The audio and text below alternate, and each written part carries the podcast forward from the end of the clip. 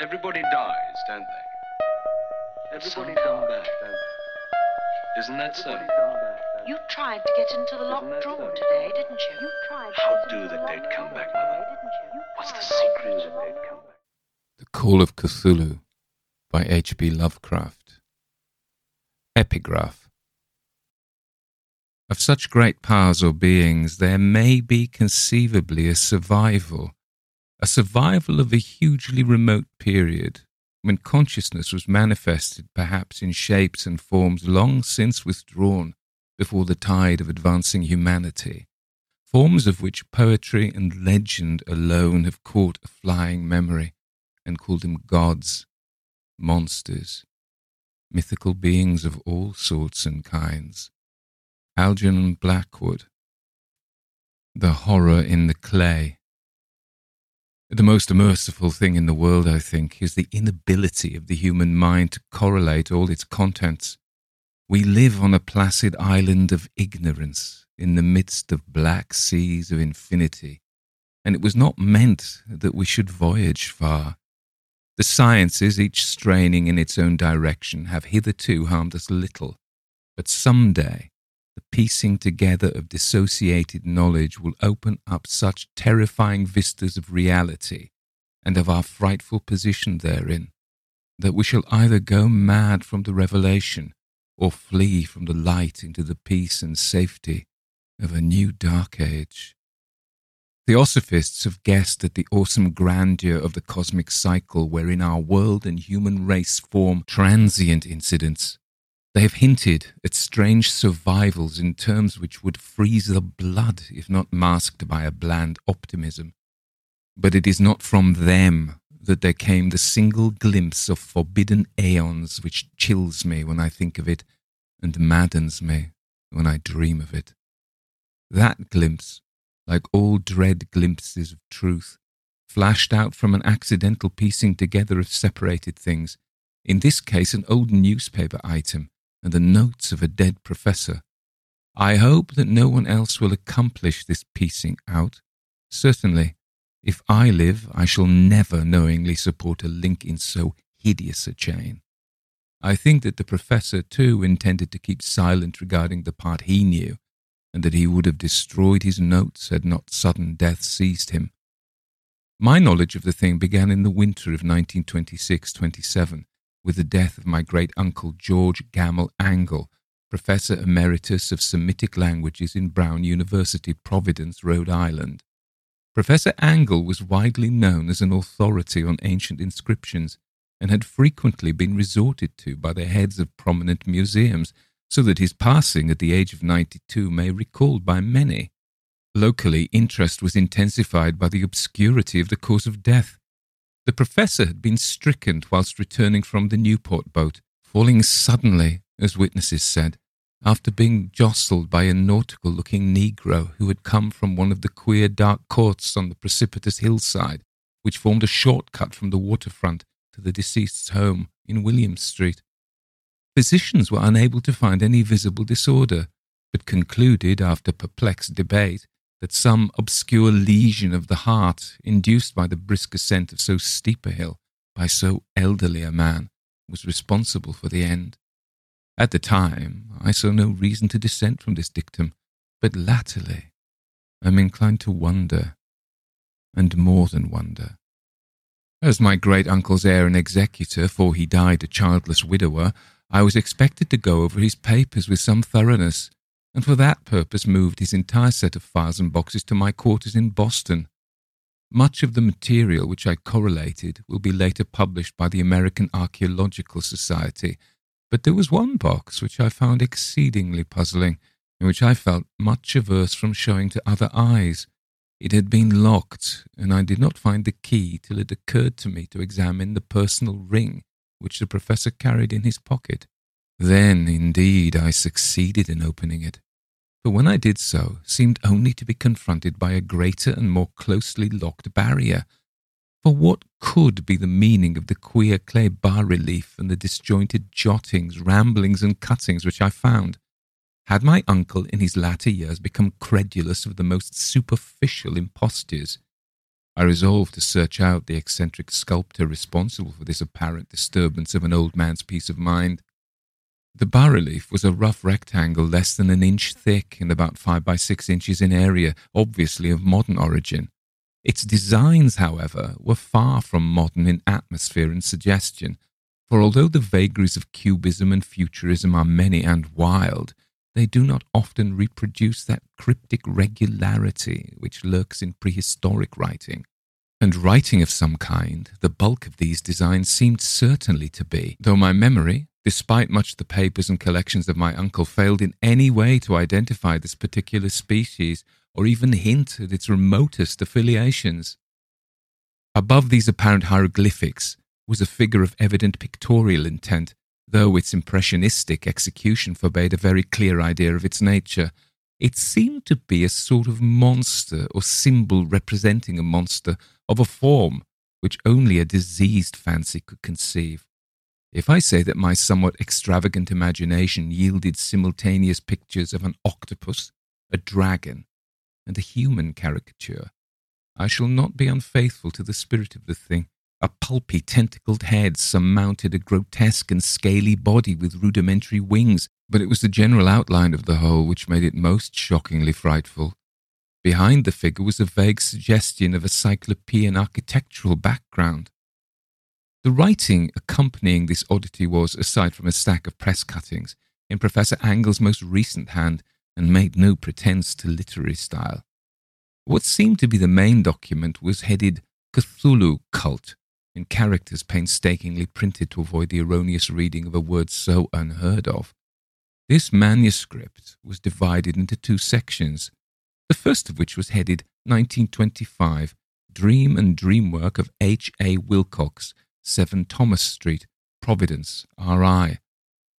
And the second, Narrative of Inspector John Legrasse, 121 Bienville Street, New Orleans, L.A., at 1908 AAS meeting, notes on same and Professor Webb's account. The other manuscript papers were brief notes, some of them accounts of the queer dreams of different persons, some of them citations from theosophical books and magazines, notably W. Scott Elliot's Atlantis and the Lost Lemuria, and the rest comments on long surviving secret societies and hidden cults, with references to passages in such mythological and anthropological source books as Frazer's Golden Bough and Miss Murray's Witch Cult in Western Europe. The cuttings largely alluded to outre, mental illnesses, and outbreaks of group folly or mania in the spring of 1925. The first half of the principal manuscript told a very peculiar tale. It appears that on March 1st, 1925, a thin, dark young man of neurotic and excited aspect had called upon Professor Angell bearing the singular clay bas relief, which was then exceedingly damp and fresh. His card bore the name of Henry Anthony Wilcox, and my uncle had recognized him as the youngest son of an excellent family, slightly known to him, who had latterly been studying sculpture at the Rhode Island School of Design and living alone at the Fleur de Lis building near that institution. Wilcox was a precocious youth of known genius but great eccentricity, and had from childhood excited attention through the strange stories and odd dreams he was in the habit of relating. He called himself psychically hypersensitive, but the staid folk of the ancient commercial city dismissed him as merely queer. Never mingling much with his kind, he had dropped gradually from social visibility and was now known only to a small group of aesthetes from other towns. Even the Providence Art Club, anxious to preserve its conservatism, had found him quite hopeless. On the occasion of the visit, ran the professor's manuscript, the sculptor abruptly asked for the benefit of his host's archaeological knowledge in identifying the hieroglyphics of the bas relief. He spoke in a dreamy, stilted manner, which suggested pose and alienated sympathy, and my uncle showed some sharpness in replying, for the conspicuous freshness of the tablet implied kinship with anything but archaeology. Young Wilcox's rejoinder, which impressed my uncle enough to make him recall and record it verbatim, was of a fantastically poetic cast, which must have typified his whole conversation, and which I have since found highly characteristic of him. He said, It is new indeed, for I made it last night in a dream of strange cities and dreams are older than brooding Tyre, or the contemplative Sphinx, or garden girdled Babylon. It was then that he began that rambling tale which suddenly played upon a sleeping memory and won the fevered interest of my uncle. There had been a slight earthquake tremor the night before, the most considerable felt in New England for some years, and Wilcox's imagination had been keenly affected.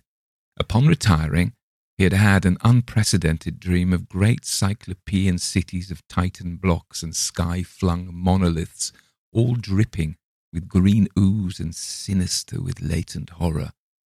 Hieroglyphics had covered the walls and pillars, and from some undetermined point below had come a voice that was not a voice, a chaotic sensation which only fancy could transmute into sound, but which he attempted to render by the almost unpronounceable jumble of letters Cthulhu fhtagn.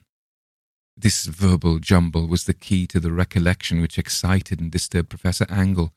He questioned the sculptor with scientific minuteness and studied with frantic intensity the bas relief on which the youth had found himself working, chilled and clad only in his night clothes, when waking had stolen bewilderingly over him. My uncle blamed his old age, Wilcox afterwards said, for his slowness in recognizing both hieroglyphics and pictorial design.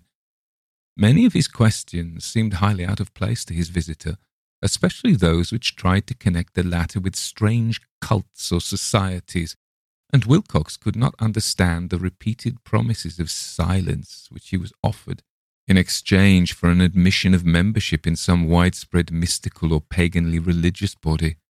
When Professor Angell became convinced that the sculptor was indeed ignorant of any cult or system of cryptic lore, he besieged his visitor with demands for future reports of dreams.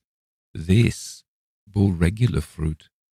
And after the first interview, the manuscript records daily calls of the young man, during which he related startling fragments of nocturnal imagery, whose burden was always some terrible cyclopean vista of dark and dripping stone, with a subterranean voice or intelligence shouting monotonously in enigmatical sense impacts indescribable, save as gibberish. The two sounds frequently repeated are those rendered by the letters Cthulhu, R'lyeh. On March 23rd, the manuscript continued. Wilcox failed to appear, and inquiries at his quarters revealed that he had been stricken with an obscure sort of fever and taken to the home of his family in Waterman Street. He had cried out in the night, arousing several other artists in the building, and had manifested since then only alternations of unconsciousness and delirium. My uncle at once telephoned the family, and from that time forward kept close watch of the case, calling often at the Thayer Street office of Dr. Tobey, whom he learned to be in charge. The youth's febrile mind apparently was dwelling on strange things, and the doctor shuddered now and then as he spoke of them. They included not only a repetition of what he had formerly dreamed, but touched wildly on a gigantic thing, miles high, which walked or lumbered about.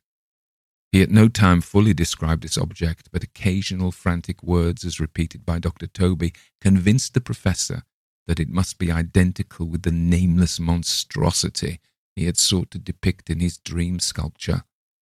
Reference to this object, the doctor added, was invariably a prelude to the young man's subsidence into lethargy his temperature, oddly enough, was not greatly above normal, but the whole condition was otherwise such as to suggest true fever rather than mental disorder.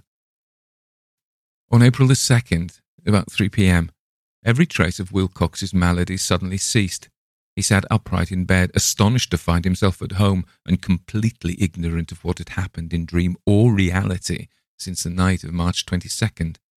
Pronounced well by his physician, he returned to his quarters in three days but to Professor Angell he was of no further assistance. All traces of the strange dreaming had vanished with his recovery, and my uncle kept no record of his night thoughts after a week of pointless and irrelevant accounts of thoroughly usual visions. Here the first part of the manuscript ended, but references to certain of the scattered notes gave me much material for thought, so much, in fact, that only the ingrained skepticism then forming my philosophy can account for my continued distrust of the artist. The notes in question were those descriptive of the dreams of various persons covering the same period as that in which young Wilcox had his strange visitations. My uncle, it seems, had quickly instituted a prodigiously far flung body of inquiries amongst nearly all the friends whom he could question without impertinence, asking for nightly reports of their dreams and the dates of any notable visions for some time past. The reception of his request seems to have varied, but he must at the very least have received more responses than an ordinary man could have handled without a secretary. This original correspondence was not preserved, but his notes formed a thorough and really significant digest. Average people in society and business, New England's traditional salt of the earth gave an almost completely negative result, though scattered cases of uneasy but formless nocturnal impressions appear here and there. Always between March 23rd and April 2nd, the period of young Wilcox's delirium. Scientific men were little more affected, though four cases of vague description suggesting fugitive glimpses of strange landscapes, and in one case there is mentioned a dread of something abnormal.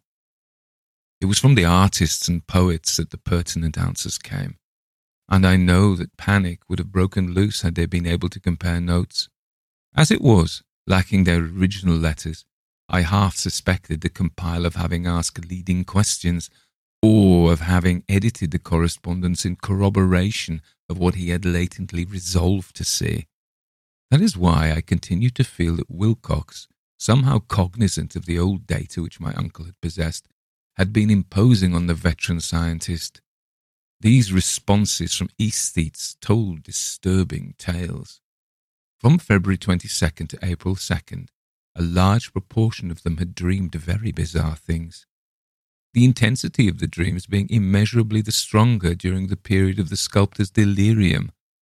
Over a fourth of those who reported anything reported scenes and half sounds not unlike those which Wilcox had described, and some of the dreamers confessed acute fear of the gigantic nameless thing visible toward the last. One case which the note describes with emphasis, was very sad.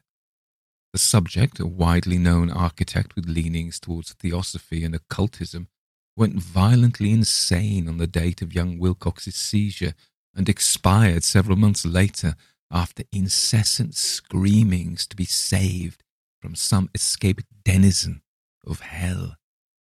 Had my uncle referred to these cases by name instead of merely by number, I should have attempted some corroboration and personal investigation, but as it was, I succeeded in tracing down only a few. All of these, however, bore out the notes in full. I have often wondered if all the objects of the professor's questioning felt as puzzled as did this fraction. It is well that no explanation shall ever reach them. The press cuttings, as I have intimated, touched on cases of panic, mania, and eccentricity during the given period. Professor Angell must have employed a cutting bureau, for the number of extracts was tremendous, and the sources scattered throughout the globe. Here was a nocturnal suicide in London, where a lone sleeper had leaped from a window after a shocking cry. Here likewise a rambling letter to the editor of a paper in South America, where a fanatic deduces a dire future from visions he has seen. A dispatch from California describes a theosophist colony as donning white robes en masse for some glorious fulfillment which never arrives, whilst items from India speak guardedly of serious native unrest towards the end of March 2223. The west of Ireland, too, is full of wild rumour and legendary, and a fantastic painter named Ardois Bonnot hangs a blasphemous dream landscape in the Paris Spring Salon of 1926. And so numerous are the recorded troubles in insane asylums that only a miracle can have stopped the medical fraternity from noting strange parallelisms and drawing mystified conclusions. A weird bunch of cuttings, all told. And I can at this date scarcely envisage the callous rationalism with which I set them aside. But I was then convinced that young Wilcox had known of the older matters mentioned by the professor. Part 2 The Tale of Inspector Legrasse. The older matters which had made the sculptor's dream and bas relief so significant to my uncle formed the subject of the second half of his long manuscript. Once before it appears, Professor Angell had seen the hellish outlines of the nameless monstrosity, puzzled over the unknown hieroglyphics, and heard the ominous syllables which can be rendered only as Cthulhu. And all this in so stirring and horrible a connection that it is small wonder he pursued young Wilcox with queries and demands for data. This earlier experience had come in 1908, 17 years before, when the American Archaeological Society held its annual meeting in St. Louis. Professor Angell, as benefited one of his authority and attainments, had had a prominent part in all the deliberations, and was one of the first to be approached by the several outsiders who took advantage of the convocation to offer questions for correct answering and problems for expert solution. The chief of these outsiders, and in a short time the focus of interest for the entire meeting, was a commonplace looking, middle aged man who had travelled all the way from New Orleans for certain special information unobtainable from any local source. His name was John Raymond Legrasse, and he was by profession an inspector of police. With him, he bore the subject of his visit a grotesque, repulsive, and apparently very ancient stone statuette whose origin he was at a loss to determine. It must not be fancied that Inspector Legrasse had the least interest in archaeology. On the contrary, his wish for enlightenment was prompted by purely professional considerations. The statuette, idol, fetish, or whatever it was, had been captured some months before in the wooded swamps south of New Orleans during a raid on a supposed voodoo meeting, and so singular and hideous were the rites connected with it that the police could not but realize that they had stumbled on a dark cult totally unknown to them and infinitely more diabolic than even the blackest of the African voodoo circles. Of its origin, apart from the erratic and unbelievable tales extorted from the captured members, absolutely nothing was to be discovered. Hence the anxiety of the police for any antiquarian law which might help them to place the frightful symbol and through it track down the cult to its fountainhead. Inspector Legrasse was scarcely prepared for the sensation which his offering created. One sight of the thing had been enough to throw the assembled men of science into a state of tense excitement, and they lost no time in crowding around him to gaze at the diminutive figure whose utter strangeness and air of genuinely abysmal antiquity hinted so potently at unopened and archaic vistas. No recognized school of sculpture had animated this terrible object, yet centuries and even thousands of years seemed recorded in its dim and greenish surface of unplaceable stone. The figure, which was finally passed slowly from man to man for close and careful study, was between seven and eight inches in height and of exquisitely artistic workmanship. It represented a monster of vaguely anthropoid outline, but with an octopus like head, whose face was a mass of feelers, a scaly, rubbery looking body, prodigious claws on hind and forefeet, and long, narrow wings behind. This thing, which seemed instinct with a fearsome and unnatural malignancy, was of a somewhat bloated corpulence and squatted evilly on a rectangular block or pedestal covered with undecipherable characters. The tips of the wings touched the back edge of the block, the seat occupied the centre, whilst the long curved claws of the doubled up, crouching hind legs gripped the front edge and extended a quarter of the way down toward the bottom of the pedestal. The cephalopod head was bent forward, so that the ends of the facial feelers brushed the backs of the huge forepaws which clasped the croucher's elevated knees.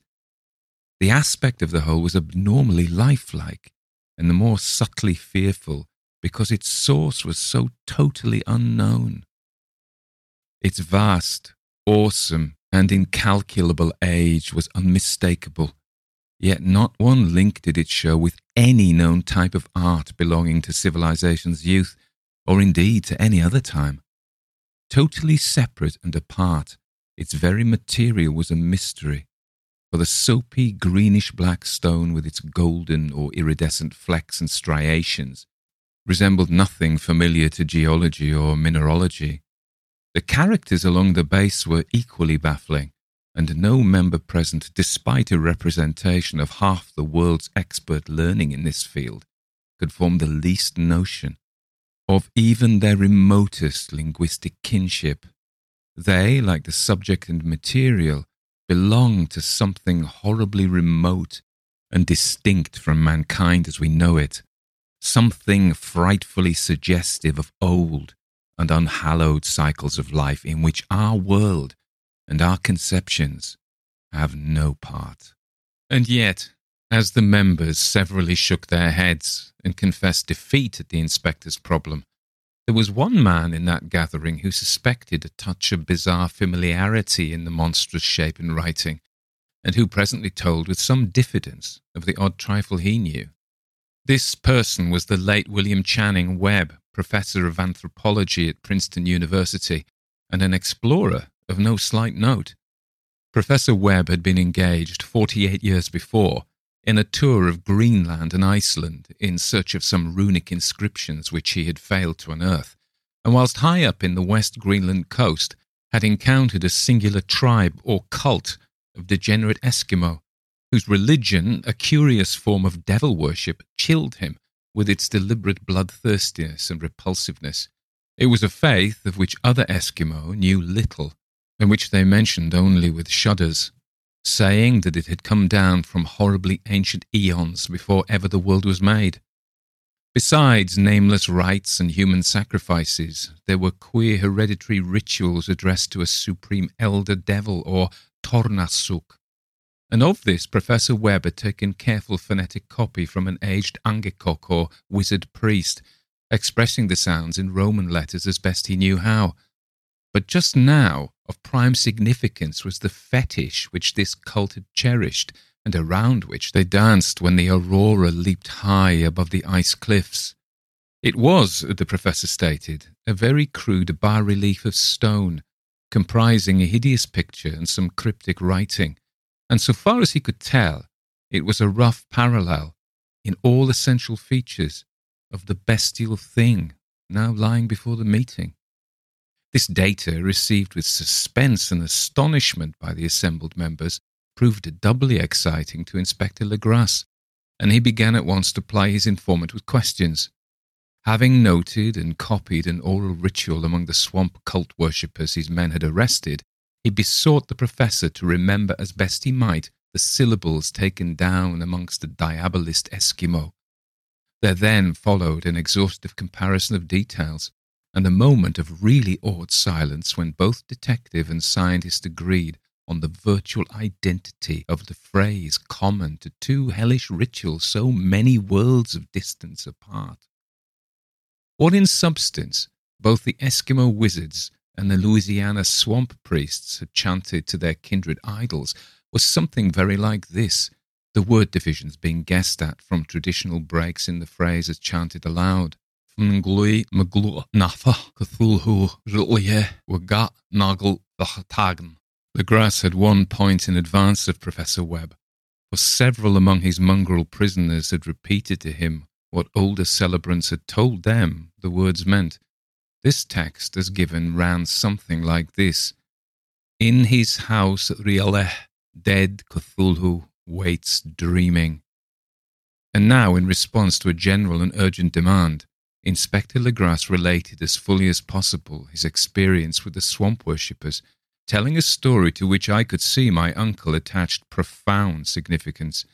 It savoured of the wildest dreams of mythmaker and theosophist, and disclosed an astonishing degree of cosmic imagination among such half castes and pariahs as might be least expected to possess it. On November 1st, 1907, there had come to the New Orleans police a frantic summons from the swamp and lagoon country to the south. The squatters there, mostly primitive but good natured descendants of Lafitte's men, were in the grip of stark terror from an unknown thing which had stolen upon them in the night. It was voodoo, apparently, but voodoo of a more terrible sort than they had ever known, and some of their women and children had disappeared since the malevolent tom tom had begun its incessant beating far within the black haunted woods where no dweller ventured. There were insane shouts and harrowing screams, soul chilling chants and dancing devil flames. And, the frightened messenger added, the people could stand it no more. So, a body of twenty police filling two carriages and an automobile had set out in the late afternoon with the shivering squatter as a guide. At the end of the passable road they alighted, and for miles splashed on in silence through the terrible cypress woods where day never came. Ugly roots and malignant hanging nooses of Spanish moss beset them, and now and then a pile of dank stones or fragment of a rotting wall intensified by its hint of morbid habitation, a depression which every malformed tree and every fungus islet combined to create. At length, the squatter settlement, a miserable huddle of huts, hove in sight, and hysterical dwellers ran out to cluster round the group of bobbing lanterns. The muffled beat of tom toms was now faintly audible far, far ahead, and a curdling shriek came at infrequent intervals when the wind shifted. A reddish glare, too, seemed to filter through pale undergrowth beyond the endless avenues of forest night. Reluctant even to be left alone again, each one of the cowed squatters refused point blank to advance another inch towards the scene of unholy worship. So Inspector Legrasse and his nineteen colleagues plunged on, unguided, into the black arcades of horror that none of them had ever trod before. The region now entered by the police was one of traditionally evil repute, substantially unknown and untraversed by white men. There were legends of a hidden lake unglimpsed by mortal sight, in which dwelt a huge, formless, white, polypus thing with luminous eyes. And squatters whispered that bat winged devils flew up out of caverns in inner earth to worship it at midnight. They said it had been there before d'Iberville, before La Salle, before the Indians, and before even the wholesome beasts and birds of the woods. It was nightmare itself and to see it was to die. But it made men dream, and so they knew enough to keep away. The present voodoo orgy was indeed on the merest fringe of this abhorred area, but that location was bad enough. Hence, perhaps, the very place of the worship had terrified the squatters more than the shocking sounds and incidents. Only poetry or madness could do justice to the noises heard by Legrasse's men as they ploughed on through the black morass toward the red glare and muffled tom-toms. There are vocal qualities peculiar to men, and vocal qualities peculiar to beasts, and it is terrible to hear the one when the source should yield the other. Animal fury and orgiastic license here whip themselves to demoniac heights by howls and squawking ecstasies that tore and reverberated through those nighted woods like pestilential tempests from the gulfs of hell. Now and then, the less organized ululation would cease, and from what seemed a well drilled chorus of hoarse voices would rise in sing sung chant that hideous phrase or ritual. Ph'nglui Cthulhurile wgah'nagl fhtagn ph'nglui mglw'nafh Cthulhurile wgah'nagl fhtagn. Then the men, having reached the spot where the trees were thinner, came suddenly in sight of the spectacle itself. Four of them reeled, one fainted, and two were shaken into a frantic cry, which the mad cacophony of the orgy fortunately deadened. Legrasse dashed swamp water on the face of the fainting man, and all stood, trembling and nearly hypnotized with horror. In a natural glade of the swamp stood a grassy island of perhaps an acre's extent, clear of trees and tolerably dry. On this now leaped and twisted a more indescribable horde of human abnormality that any but a Sime or an Angarola could paint.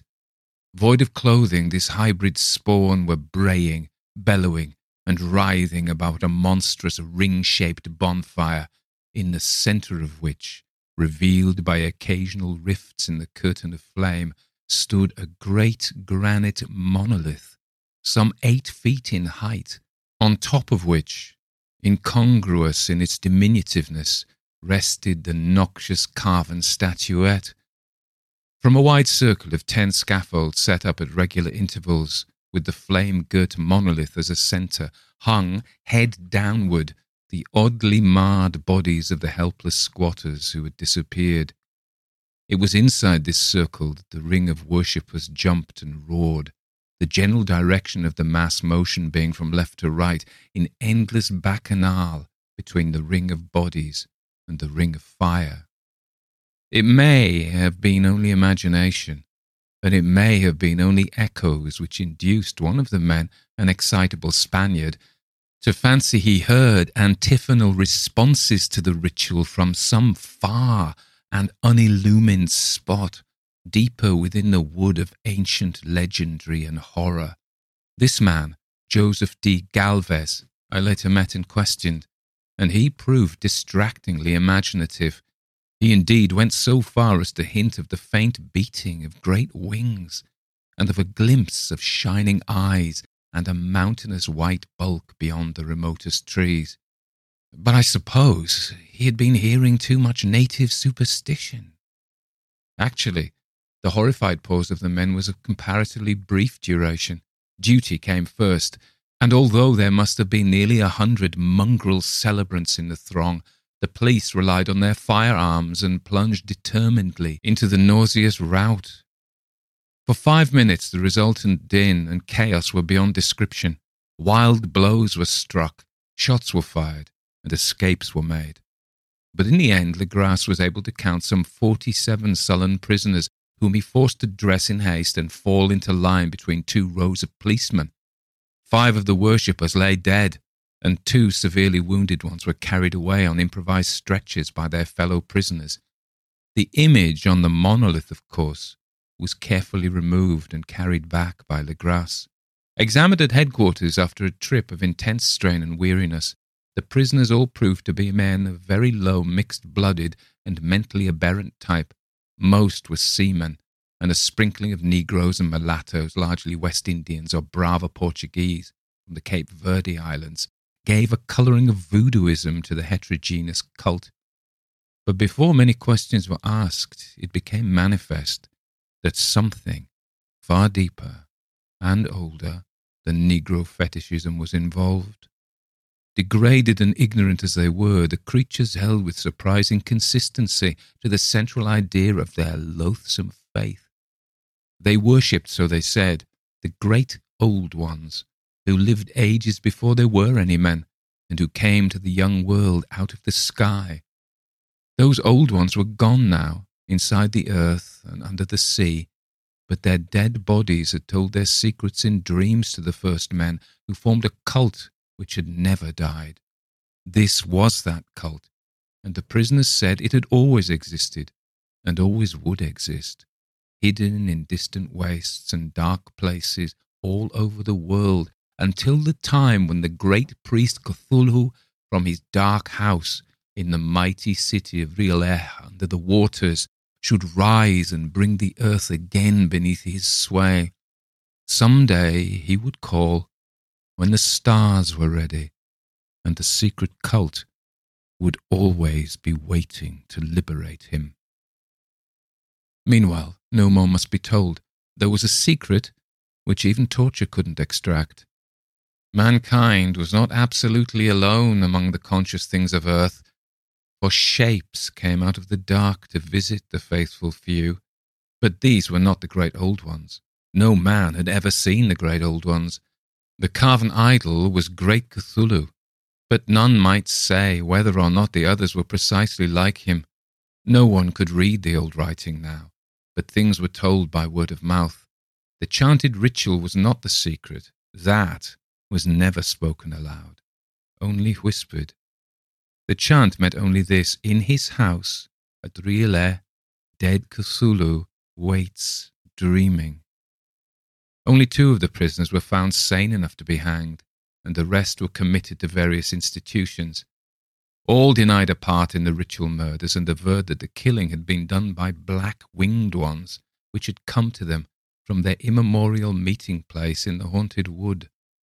But of those mysterious allies, no coherent account could ever be gained.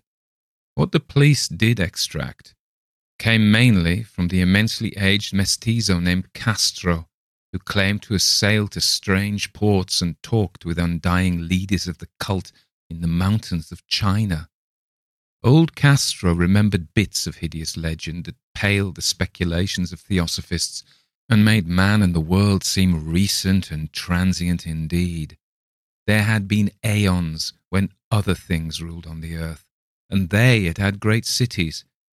Remains of them, he said the deathless Chinamen had told him, were still to be found as cyclopean stones on islands in the Pacific. They all died vast epochs of time before men came, but there were arts which could revive them when the stars had come round again to their right positions in the cycle of eternity. They had indeed come themselves from the stars and brought their images with them.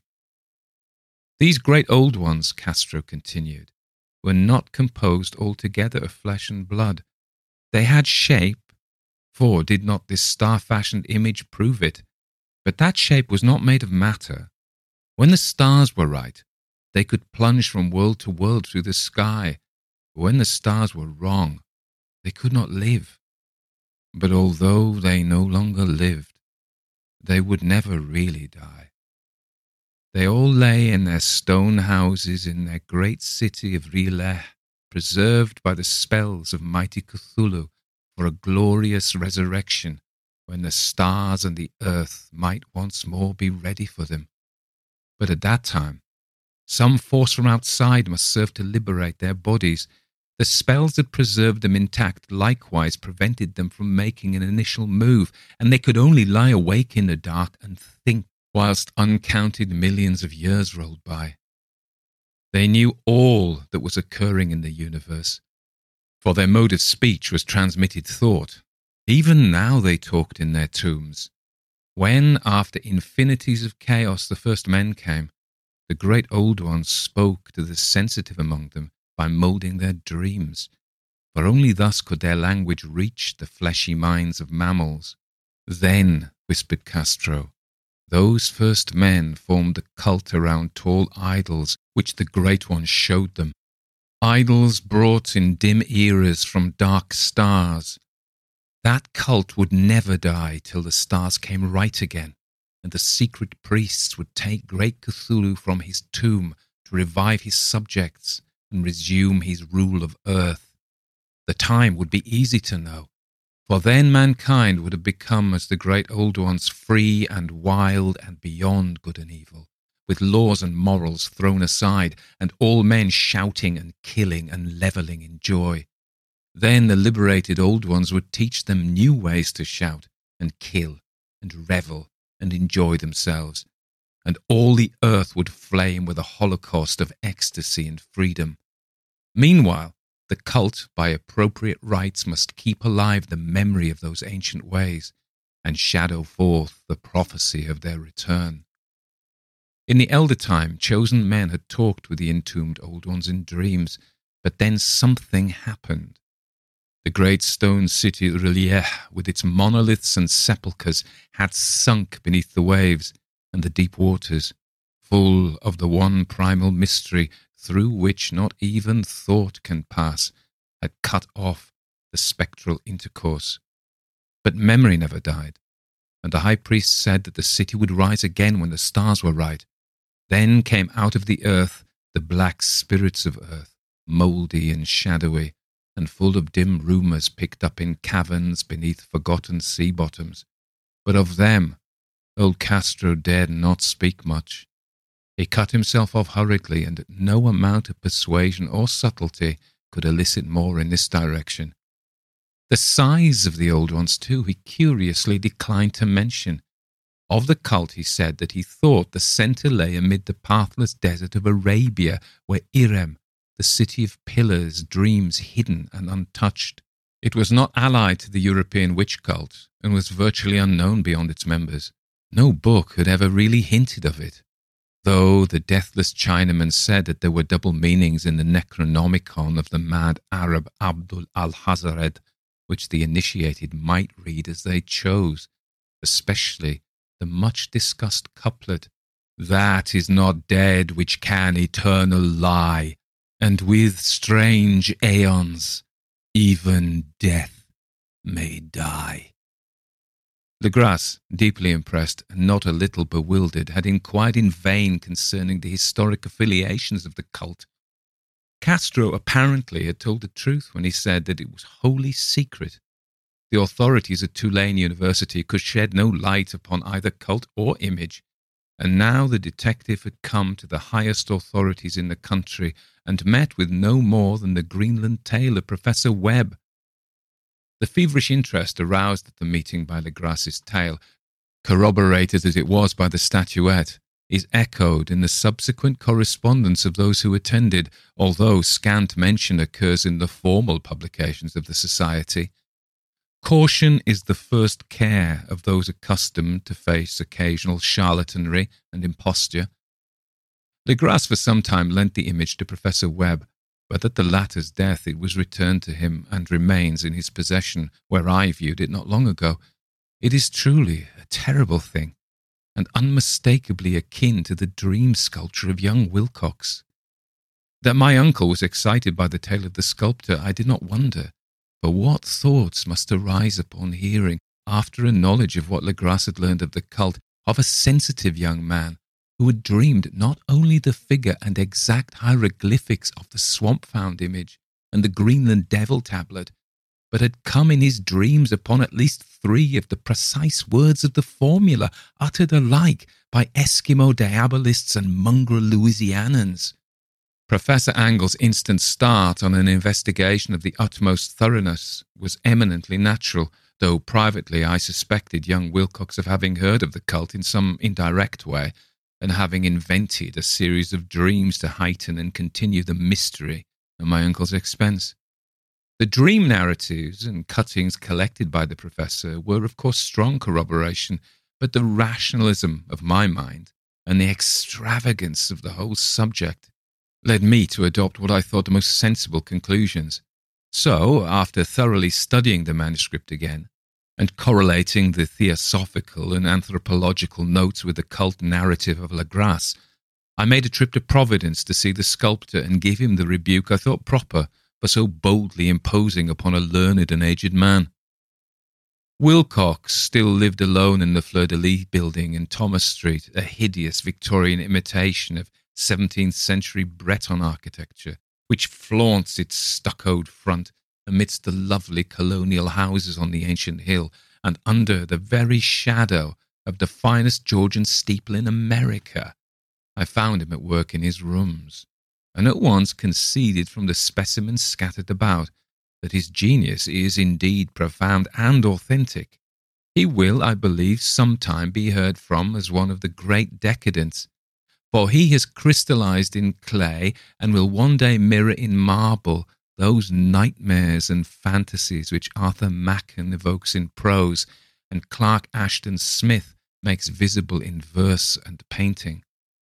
Dark, frail, and somewhat unkempt in aspect, he turned languidly at my knock and asked me my business without rising. When I told him who I was, he displayed some interest, for my uncle had excited his curiosity in probing his strange dreams, yet had never explained the reason for the study. I did not enlarge his knowledge in this regard, but sought with some subtlety to draw him out. In a short time, I became convinced of his absolute sincerity, for he spoke of the dreams in a manner none could mistake. They and their subconscious residuum had influenced his art profoundly and he showed me a morbid statue whose contours almost made me shake with the potency of its black suggestion. He couldn't recall having seen the original of this thing except in his own dream bas relief, but the outlines had formed themselves insensibly under his hands. It was no doubt the great shape he had raved of in delirium. That he really knew nothing of the hidden cult, save from what my uncle's relentless catechism had let fall, he soon made clear, and again I strove to think of some way in which he could possibly have received the weird impressions. He talked of his dreams in a strangely poetic fashion, making me see with terrible vividness the damp, cyclopean city of slimy greenstone, whose geometry, he oddly said, was all wrong, and to hear with frightened expectancy the ceaseless, half mental calling from underground, Cthulhu fhtagn, Cthulhu. These words had formed part of that dread ritual which told of dead Cthulhu's dream vigil in his stone vault at R'lyeh. And I felt deeply moved despite my rational beliefs. Wilcox, I was sure, had heard of the cult in some casual way and had soon forgotten it amidst the mass of his equally weird reading and imagining. Later, by virtue of its sheer impressiveness, it had found subconscious expression in dreams, in the bas relief and in the terrible statue I now beheld, so that his imposture upon my uncle had been a very innocent one.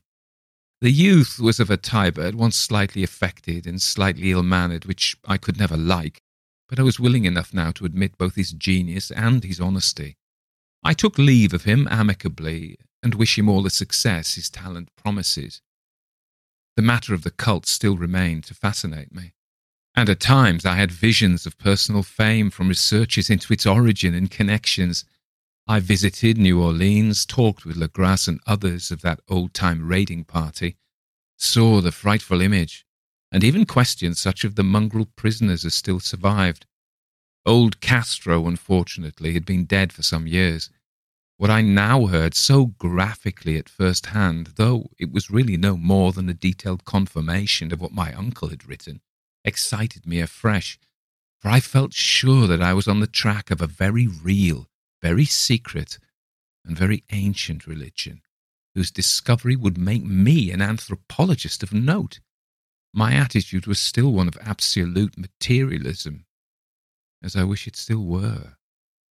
And I discounted with almost inexplicable perversity the coincidence of the dream notes and odd cuttings collected by Professor Angell one thing I began to suspect, and which I now fear I know, is that my uncle's death was far from natural.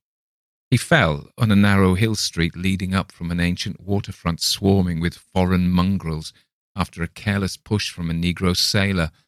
I did not forget the mixed blood and marine pursuits of the cult members in Louisiana, and would not have been surprised to learn of secret methods and rites and beliefs Legrasse and his men, it's true, have been let alone. But in Norway, a certain seaman who saw things is dead. Might not the deeper inquiries of my uncle after encountering the sculptor's data have come to sinister ears? I think Professor Angell died because he knew too much, or because he was likely to learn too much. Whether I shall go as he did remains to be seen. But I have learned much now. Part 3 The Madness from the Sea.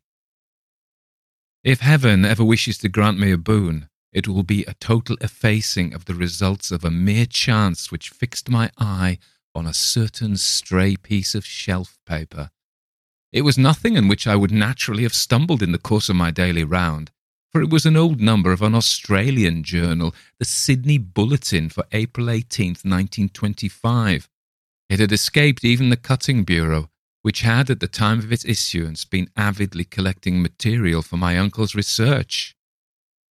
I had largely given over my inquiries into what Professor Angell called the Cthulhu cult, and was visiting a learned friend in Paterson, New Jersey, the curator of a local museum and a mineralogist of note. Examining one day the reserve specimens roughly set on the storage shelves in a rear room of the museum, my eye was caught by an odd picture in one of the old papers spread beneath the stones. It was the Sydney Bulletin I have mentioned, for my friend had wide affiliations in all conceivable foreign parts, and the picture was a half tone cut of a hideous stone image almost identical with that which Legrasse had found in the swamp. Eagerly clearing the sheet of its precious contents, I scanned the item in detail and was disappointed to find it of only moderate length. What it suggested, however, was of portentous significance to my flagging quest, and I carefully tore it out for immediate action. It read as follows Mystery derelict found at sea. Vigilant arrives with helpless armed and New Zealand yacht in tow, one survivor and dead man found aboard. Tale of desperate battle and deaths at sea. Rescued seaman refuses particulars of strange experience. Odd idol found in his possession. Inquiry to follow. The Morrison Company's freighter Vigilant, bound from Valparaiso, arrived this morning at its wharf in Darling Harbour, having in tow the battled and disabled but heavily armed steam yacht Alert of Dunedin, New Zealand which was sighted April 12th in south latitude 34 degrees 21 minutes west longitude 152 degrees 17 minutes south, with one living and one dead man aboard. The Vigilant left Valparaiso March 25th, and on April 2nd was driven considerably south of her course by exceptionally heavy storms and monster waves. On April the 12th, the derelict was sighted, and though apparently deserted, was found upon boarding to contain one survivor in a half delirious condition and one man who had evidently been dead for more than a week. The living man was clutching a horrible stone idol of unknown origin, about a foot in height, regarding whose nature authorities at Sydney University, the Royal Society, and the museum in College Street all profess complete bafflement, and which the survivor says he found in the cabin of the yacht, in a small carved shrine of common pattern. This man, after recovering his senses, told an exceedingly strange story of piracy and slaughter. He is Gustav Johansen, a Norwegian of some intelligence, and had been second mate of the two masted schooner Emma of Auckland, which sailed for Callao February 20th with a complement of 11 men. The Emma, he says, was delayed and thrown widely south of her course by the great storm of March 1st, and on March 22nd in south latitude 49 degrees 51 minutes, west longitude 128 degrees 34 minutes, encountered the Alert, manned by a queer and evil looking crew of Kanakas and half castes. Being ordered peremptorily to turn back, Captain Collins refused, whereupon the strange crew began to fire savagely and without warning upon the schooner with a particularly heavy battery of brass cannon forming part of the yacht's equipment. The Emma's men showed fight, said the survivor, and though the schooner began to sink from shots beneath the waterline, they managed to heave alongside their enemy and board her, grappling with the savage crew on the yacht's deck and being forced to kill them all, the number being slightly superior because of their particularly abhorrent and desperate, though rather clumsy, mode of fighting.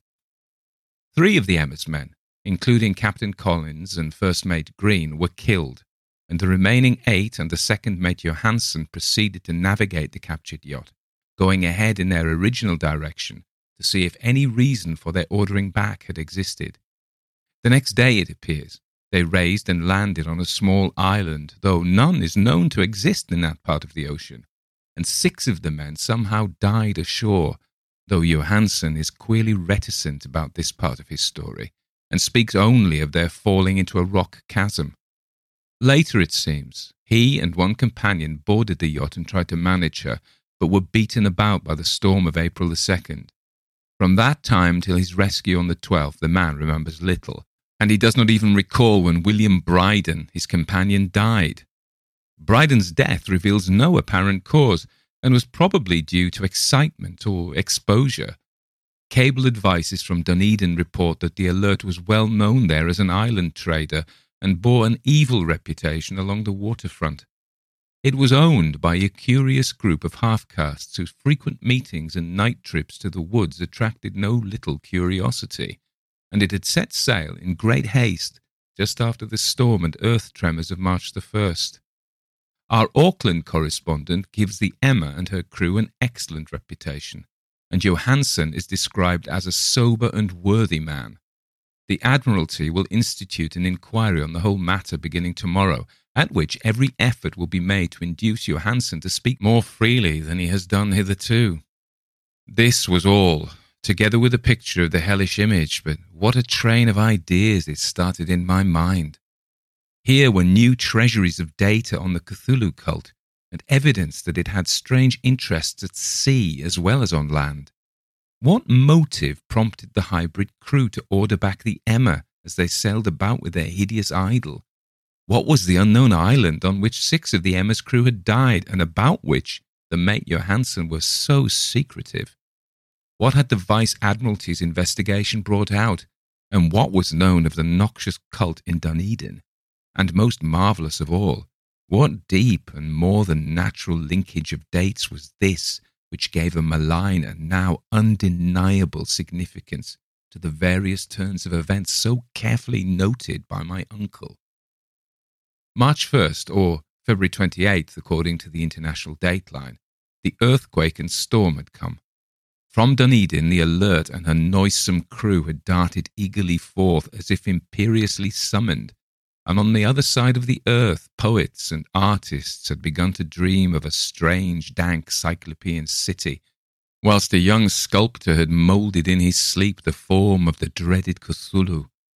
March 23rd, the crew of the Emma landed on an unknown island and left six men dead, and on that date, the dreams of sensitive men assumed a heightened vividness and darkened with dread of a giant monster's malign pursuit whilst an architect had gone mad and a sculptor had lapsed suddenly into delirium.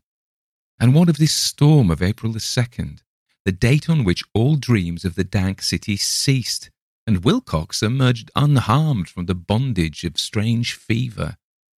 What of all of this, and of those hints of old Castro about the sunken star-born old ones and their coming reign, their faithful cult, and their mastery of dreams?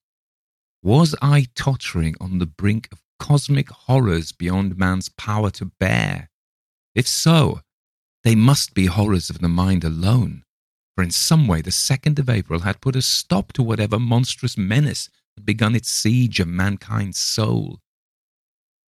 That evening, after a day of hurried cabling and arranging, I bade my host adieu and took a train for San Francisco. In less than a month, I was in Dunedin, where, however, I found that little was known of the strange cult, members who had lingered in the old sea taverns. Waterfront scum was far too common for special mention, though there was vague talk about one inland trip those mongrels had made, during which faint drumming and red flame were noted on the distant hills. In Auckland, I learned that Johansen had returned with yellow hair turned white after a perfunctory and inconclusive questioning at Sydney and had thereafter sold his cottage in West Street and sailed with his wife to his old home in Oslo. Of his stirring experience, he would tell his friends no more than he had told the Admiralty officials, and all they could do was give me his Oslo address. After that, I went to Sydney and talked profitously with seamen and members of the Vice Admiralty Court. I saw the alert, now sold and in commercial use, at Circular Quay in Sydney Cove, but gained nothing from its non-committal bulk. The crouching image with its cuttlefish head, dragon body, scaly wings, and hieroglyphed pedestal was preserved in the museum at Hyde Park, and I studied it long and well, finding it a thing of balefully exquisite workmanship, and with the same utter mystery, terrible antiquity, and unearthly strangeness of material which I had noted in Legrasse's smaller specimen. Geologists, the curator told me, had found it a monstrous puzzle, for they vowed that the world held no rock like it. Then I thought with a shudder of what old Castro had told Legrasse about the old ones. They had come from the stars and had brought their images with them. Shaken with such a mental revolution as I had never before known, I was now resolved to visit Mate Johansen in Oslo. Sailing for London, I re embarked at once for the Norwegian capital and one autumn day landed at the trim wharves in the shadow of the Egeberg. Johansen's address, I discovered, lay in the old town of King Harald Hardrada, which kept alive the name of Oslo during all the centuries that the greater city masqueraded as Christiania. I made the brief trip by taxicab and knocked with palpitant heart at the door of a neat and ancient building with a plastered front. A sad faced woman in black answered my summons, and I was stung with disappointment when she told me in halting English that Gustav Johansen was no more. He had not long survived his return, said his wife, for the doings at sea in 1925 had broken him. He had told her no more than he told the public, but he had left a long manuscript of technical matters, as he said, written in English, evidently in order to guard her from the peril of casual perusal. During a walk through a narrow lane near the Gothenburg dock, a bundle of papers falling from an attic window had knocked him down. Two Lascar sailors at once helped him to his feet, but before the ambulance could reach him, he was dead. Physicians found no adequate cause for the end and laid it to heart trouble and a weakened constitution. I now felt gnawing at my vitals that dark terror which will never leave me till I too am at rest, accidentally or otherwise. Persuading the widow that my connection with her husband's technical matters was sufficient to entitle me to his manuscript, I bore the document away and began to read it on the London boat. It was a simple, rambling thing. A naive sailor's effort at a post facto diary, and strove to recall day by day that last awful voyage.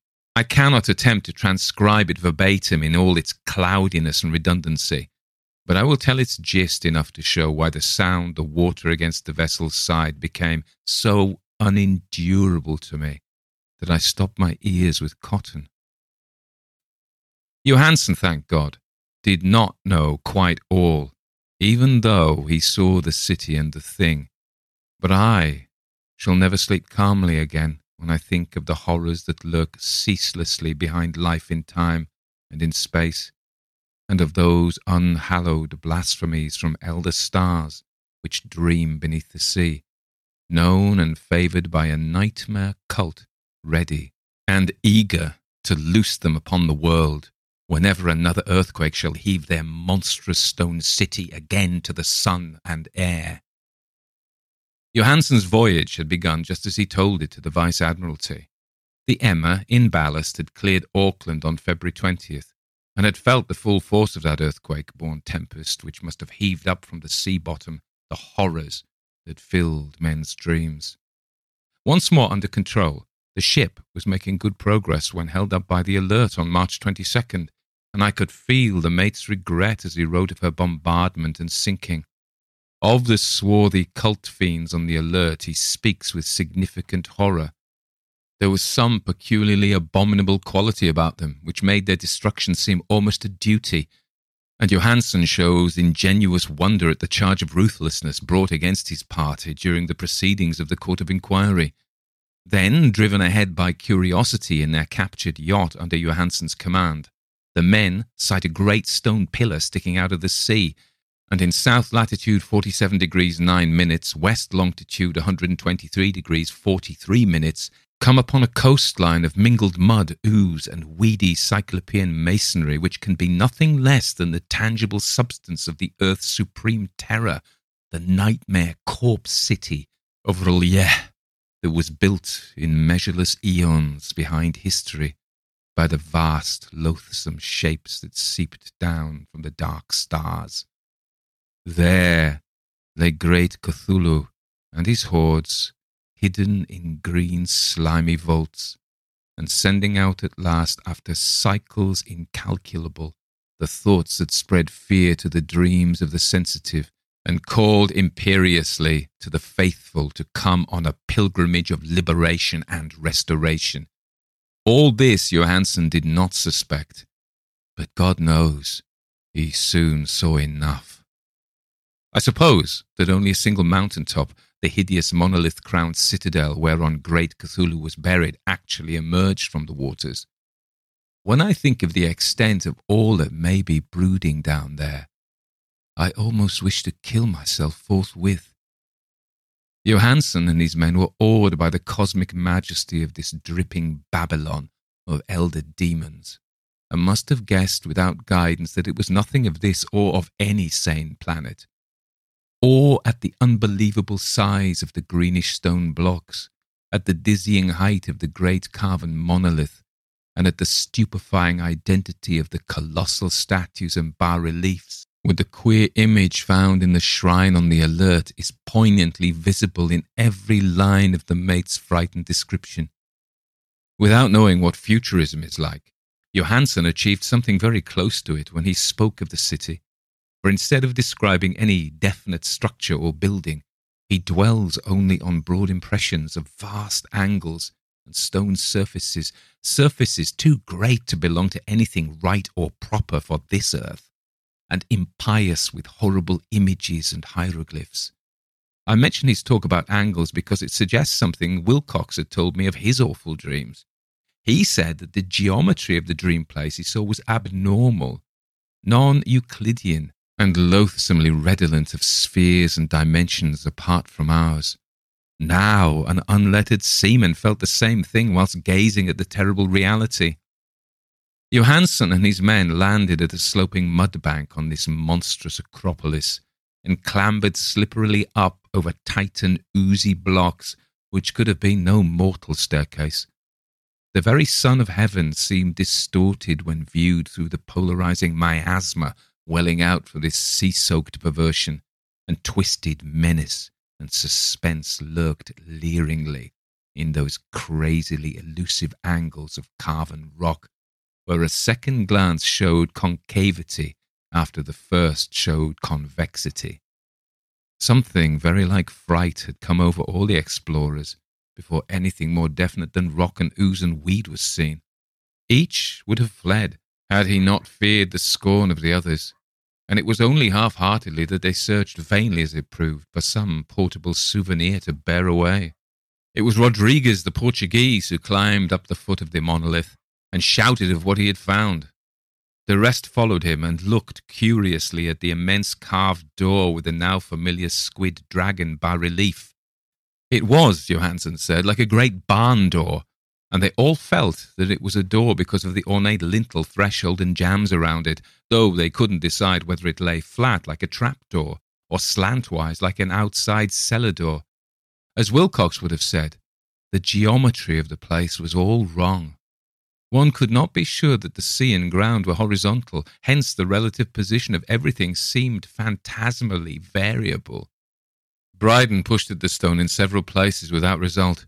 Then Donovan felt over it delicately around the edge, pressing each point separately as he went. He climbed interminably along the grotesque stone moulding. That is, one would call it climbing if the thing was not after all horizontal. And the men wondered how any door in the universe could be so vast. Then, very softly and slowly, the acre great lintel began to give inward at the top, and they saw that it was balanced. Donovan slid or somehow propelled himself down or along the jam and rejoined his fellows, and everyone watched the queer recession of the monstrously carven portal. In this fantasy of prismatic distortion, it moved anomalously in a diagonal way, so that all the rules of matter and perspective seemed upset. The aperture was black, with a darkness almost material.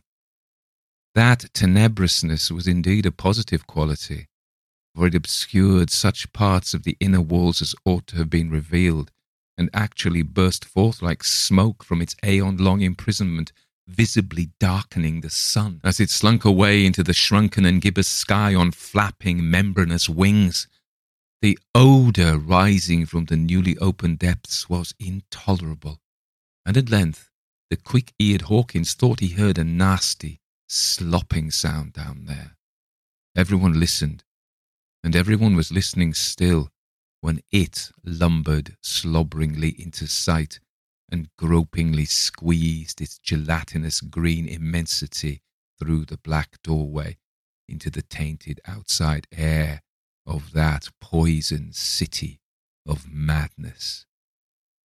Poor Johansen's handwriting almost gave out when he wrote this. Of the six men who never reached the ship, he thinks two perished of pure fright in that accursed instant. The thing cannot be described. There is no language for such abysms of shrieking and immemorial lunacy, such eldritch contradictions of all matter, force, and cosmic order. A mountain walked or stumbled. God!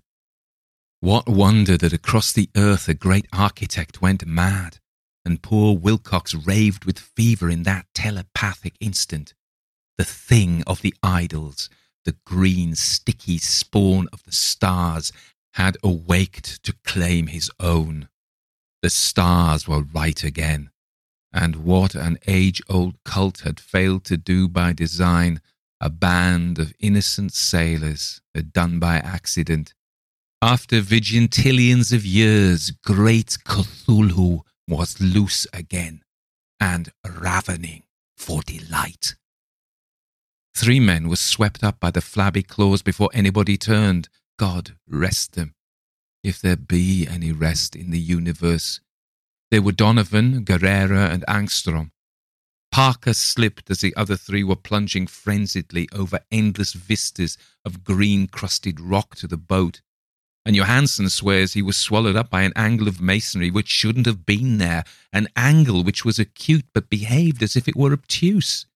So only Briden and Johansen reached the boat and pulled desperately for the alert as the mountainous monstrosity flopped down the slimy stones and hesitated, floundering at the edge of the water. Steam had not been suffered to go down entirely, despite the departure of all hands for the shore, and it was the work of only a few moments of feverish rushing up and down between wheel and engines to get the alert under way. Slowly, amidst the distorted horrors of that indescribable scene, she began to churn the lethal waters, whilst on the masonry of that charnel shore that was not of earth, the Titan thing from the stars slavered and gibbered like Polypheme, cursing the fleeing ship of Odysseus. Then, bolder than the storied Cyclops, great Cthulhu slid greasily into the water and began to pursue with vast wave raising strokes of cosmic potency. Briden looked back and went mad, laughing shrilly as he kept on laughing at intervals till death found him one night in the cabin whilst Johansen was wandering deliriously. But Johansen had not given out yet. Knowing that the thing could surely overtake the alert until steam was fully up, he resolved on a desperate chance, and setting the engine for full speed, ran lightning like on deck and reversed the wheel. There was a mighty eddying and foaming in the noisome brine, and as the steam mounted higher and higher, the brave Norwegian drove his vessel head on against the pursuing jelly, which rose above the unclean froth like the stern of a Damon galleon.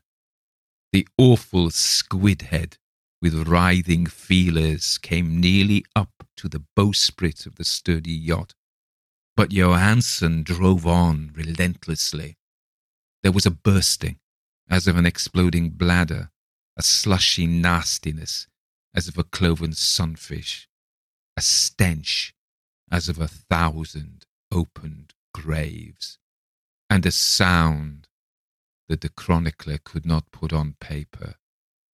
For an instant, the ship was befouled by an acrid and blinding green cloud, and then there was only a venomous seething astern, where God in heaven, the scattered plasticity of that nameless sky spawn was nebulously recombining in its hateful original form whilst its distance widened every second as the alert gained impetus from its mounting steam. That was all. After that, Johansen only brooded over the idol in the cabin and attended to a few matters of food for himself and the laughing maniac by his side. He did not try to navigate after the first bold flight, for the reaction had taken something out of his soul.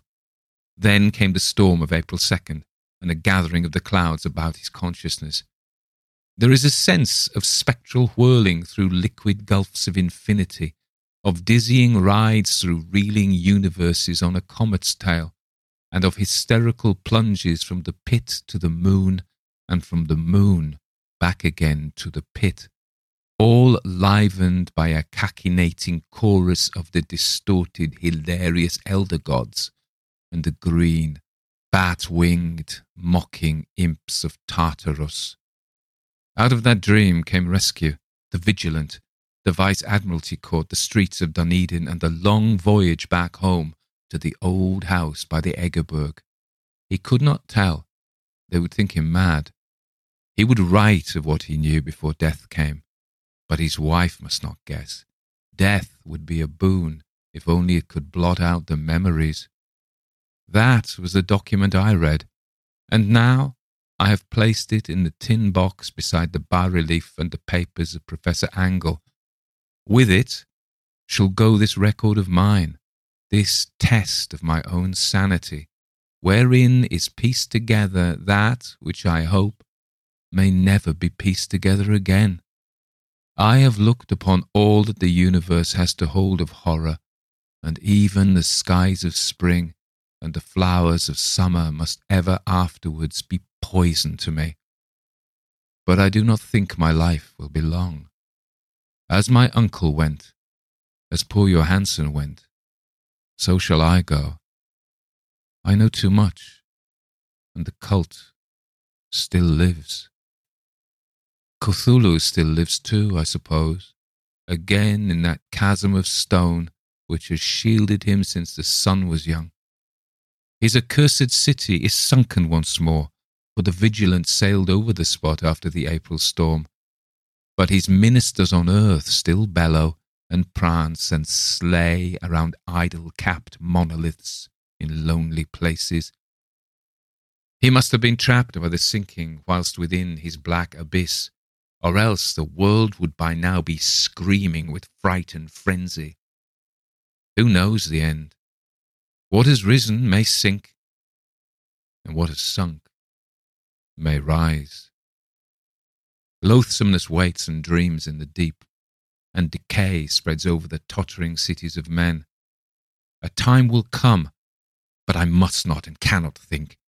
Let me pray that if I do not survive this manuscript, my executors may put caution before audacity and see that it meets no other eye. Hi, this is Tony Walker.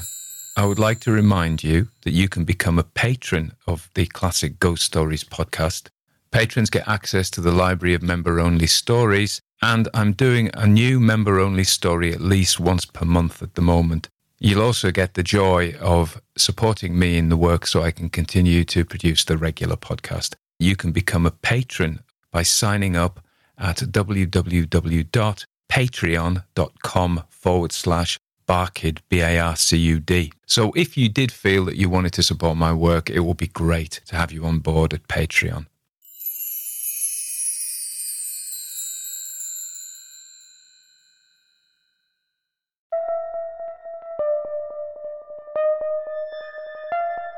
Everybody dies, don't they? Everybody come back. That was The Call of Cthulhu by Howard Phillips Lovecraft. And it was commissioned by Gavin Critchley. So Gavin very generously commissioned me by paying me up front to do this and double generously allowed me to put it out on the podcast. So it's a it's a great um, gift from him to all of you. So I hope you enjoyed it. I'm not going to say very much more about it. This is actually quite restrained in prose for Lovecraft. Some of his stuff is very, very gothic and convoluted, but this is pretty straightforward in language. It's it's all tell, not show. And writing classes these days, if you go to a creative writing class, they'll tell you not to do that, but he's done it and it's done him proud. And that's true for many, many writers. And that only goes to prove whatever rule somebody tells you about writing, somebody has broken it successfully. So don't be, just write what you want to do. Look at Lovecraft. Not everybody likes him, but this is a, this is the foundation story of cosmic horror, isn't it? And it's the underpinning of all the Cthulhu mythos. So cosmic horror suggests that we are not even pawns. We are nothing at all to these immense starfaring creatures. So, in a sense, as well as horror, it's in fact science fiction. And, and these stories appeared in things like Weird Tales and the pulp science fiction stories. So they're not pure horror, you know, the classic horror of a haunted house or a man, a mansion or a castle. So yeah, I'm even saying castle now in the things. A castle, I mean, uh, because I do that in my RP voice when I'm uh, producing. Regular listeners will be aware that I'm going camping in Wales next month, June uh, 2022.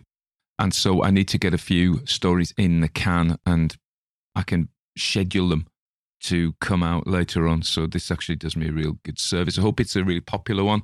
It deserves to be just to thank Gavin for his support. Okay, hope you're all well. Remember to share, subscribe, tell your mates about it, and uh, be a bloody good bloke. I came across that phrase once.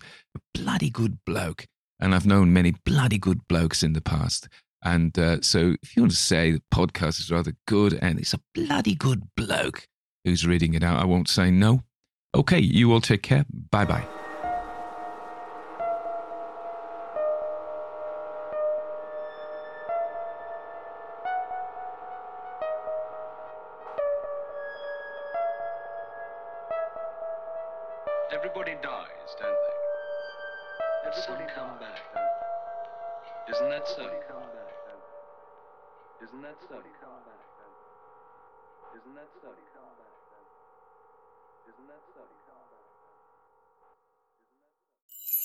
My podcast host, Captivate FM, have recently introduced something which means I can run adverts in the podcast. I don't want you to see this as a nuisance.